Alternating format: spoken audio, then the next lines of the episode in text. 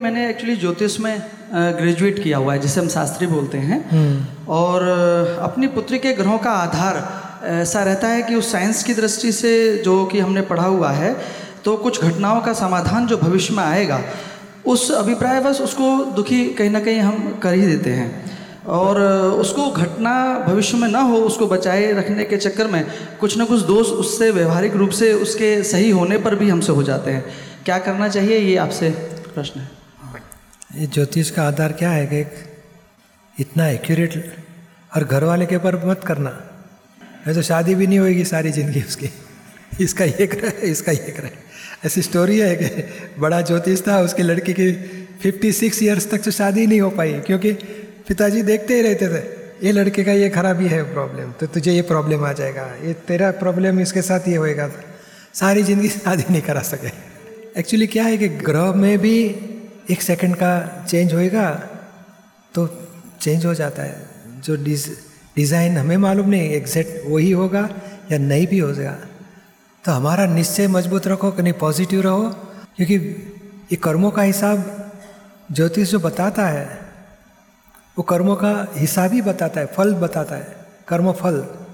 Causes change नहीं कर सकता इफ़ेक्ट को चेंज भी नहीं कर सकता।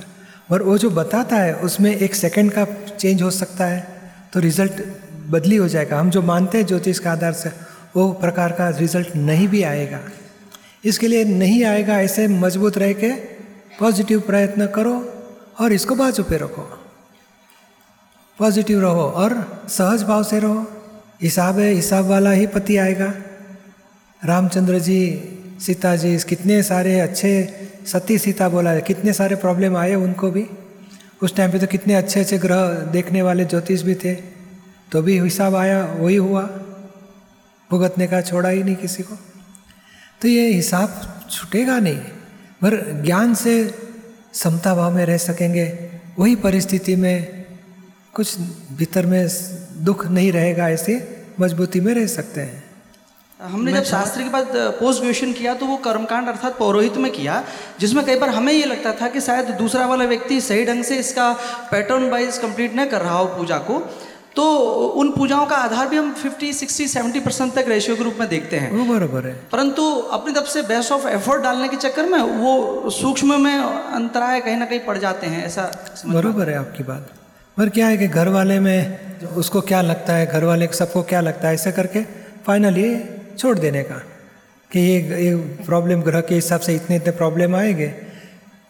सचमुच सेवेंटी एटी परसेंट आप बोले sixty forty fifty sixty percent तो फोर्टी परसेंट तो अलग हुआ कि नहीं? तो फोर्टी परसेंट में रह के हम पॉजिटिव रह के छोड़ देंगे। बेटी की इच्छा है, समझ लो शादी करने की, और हमें लगता है ऐसा ऐसा है। नहीं घर वाले नहीं, बरोबर है। दूसरे बोलते घर वाले बरोबर है। तो फिर फाइनल करो फोर्टी परसेंट में रह के पॉजिटिव रहो।